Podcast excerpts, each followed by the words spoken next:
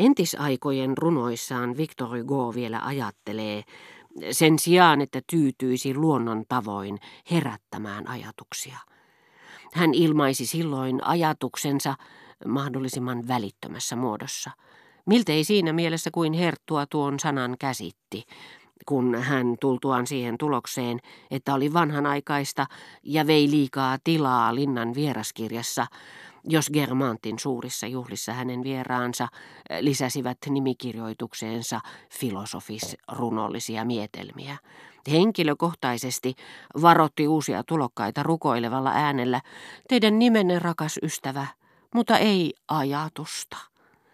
Juuri näitä Victor Hugon ajatuksia, joita löytyy vuosisatojen legendasta miltei yhtä niukasti kuin aarioita ja melodioita Wagnerin toisen kauden tuotannosta. Madame de Germant rakasti ensimmäisessä Hugossa. Mutta ei hän siinä aivan väärässä ollut. Ne olivat liikuttavia, ja vaikka muodossa ei vielä ollutkaan sitä syvyyttä, jonka se oli vasta myöhemmin saavuttava, moniväristen sanojen ja koristeellisesti jäsenneltyjen loppusointujen solina niiden ympärillä. Erotti ne selvästi esimerkiksi jonkun Cornein säkeistä, joissa hetkittäinen hillitty romantiikka, joka meitä juuri pidättyvyytensä takia niin suuresti liikuttaa, ei vielä ole onnistunut tunkeutumaan elämän biologisille lähteille saakka, muovaamaan sitä tiedotonta, yleistettävissä olevaa kokonaisuutta, jossa aatteet asuvat. Siksi olinkin ollut väärässä rajoittuessani Ygon viimeisiin runokokoelmiin. Totta kyllä, vain häviävän pieni osa ensimmäisistä oli somistanut Madame de Germantin pöytäkeskustelua. Mutta siteeraamalla tällä tavalla yksittäistä säettä, puhuja nimenomaan moninkertaistaa sen vetovoiman. Ne, jotka olivat tunkeutuneet tai palautuneet muistiini näiden päivällisten kuluessa, magnetisoivat vuorostaan ja kutsuivat niin voimakkaasti luokseen runoja, joiden keskellä ne yleensä sijaitsivat, että sähköistyneet käteni eivät voineet vastustaa kahta vuorokautta pitempään sitä voimaa, joka johdatti ne kohti kirjaa, johon oli sidottu kokoelmat Les Orientales ja Les Chants du Crépuscule. Manailin Françoisin palveluspoikaa, joka oli vienyt lahjaksi kotiseudulleen omistamani kokoelman Le Feuille d'Automne, ja lähetin hänet siltä istumalta ostamaan tilalle toisen. Luin nämä teokset alusta loppuun, enkä saanut rauhaa ennen kuin löysin ne säkeet, jotka Madame de Germant oli minulle lausunut, odottamassa minua siinä valossa, jonka hän oli niille antanut. Kaikista näistä syistä keskustelut Herttuattaren kanssa muistuttivat tietoa, jota voi ammentaa jostakin linnan kirjastosta, vanhentuneesta, epätäydellisestä kirjastosta, josta puuttuu miltei kaikki, mistä me pidämme, joka on kykenemätön koulimaan älyä, mutta tarjoaa meille silloin tällöin epätavallisia asioita, jopa jonkin ihastuttavan ennen tuntemattoman sitaatin, josta meillä jälkeenpäin on ilo muistaa, että saimme tilaisuuden tutustua siihen muhkeassa aatelislinnassa.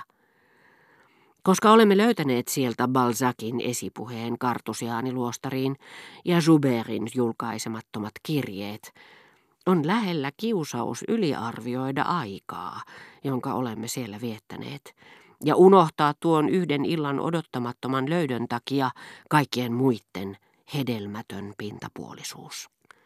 Tältä kannalta katsoen ylhäisöpiirit, jotka ensi alkuun eivät olleet vastanneet mielikuvitukseni odotuksia, vaan olivat nimenomaan hämmästyttäneet minua kaikella sillä, mikä niillä oli yhteistä muiden yhteiskuntaluokkien kanssa, joista ne eivät tuntuneet suurestikaan eroavan, rupesivat nyt kuitenkin vähin erin tuntumaan minusta aika erikoislaatuisilta. Aateliset ovat suurin piirtein ainoat ihmiset, joilta oppii yhtä paljon kuin talonpojilta. Heidän puheisiinsa liittyy kaikki, mikä koskee maanviljelyä, elämää entisaikojen säätyläisasumuksissa, vanhoja tapoja ja tottumuksia, toisin sanoen kaikkea sitä, mistä raharuhtinailla ei ole aavistustakaan. Jos oletetaan, että pyrkimyksissään ja harrastuksissaan kaikkein maltillisin aatelismies pääsee loppujen lopuksi aikansa tasalle, niin lapsuuden muistoissa äiti, sedät ja isotädit säilyttävät tuntumaa nykyoloissa miltei tuntemattomaan elämänmuotoon.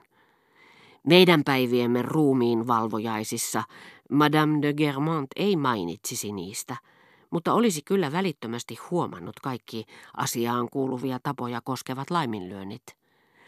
Hänestä oli kiusallista nähdä hautajaisissa naisia miesten joukossa, koska naisia varten on olemassa aivan erityinen seremonia. Mitä tulee kunniakatokseen, jota Block olisi ilman muuta kuvitellut käytettävän yksinomaan maahanpaniaisissa, nähtyään siitä ja sen kantajista mainintoja sanomalehtien hautajaisselostusten yhteydessä, niin Monsieur de Germont muisti vieläkin mainiosti nähneensä sellaista pidettävän morsiusparin yllä Monsieur de Maillin Nelin häissä, siihen aikaan kun hän oli vielä lapsi.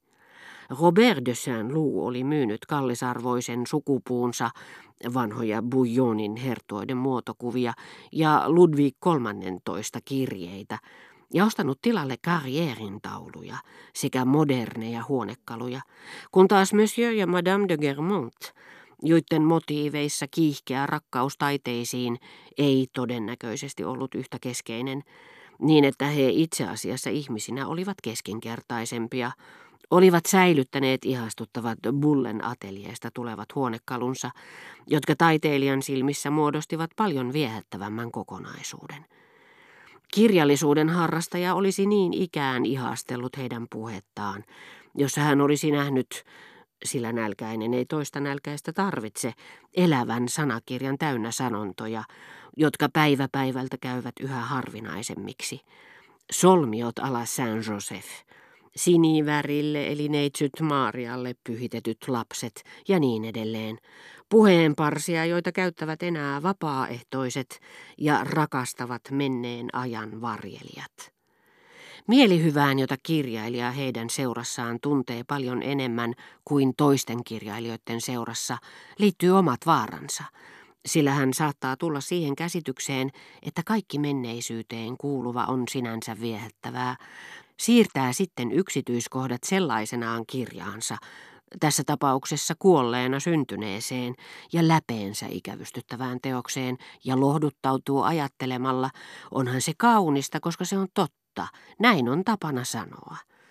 Sitä paitsi näillä aristokraattisilla keskusteluilla oli Madame de Germantin luona sekin etu, että ne käytiin erinomaisella ranskan kielellä – se oikeutti ja selitti herttuattaren hilpeyden hänen kuullessaan sanoja kuten profeetallinen, kosminen, subliimi, taivaallinen, joita sään luu käytti, tai katsellessaan hänen Bingiltä ostettuja huonekalujaan.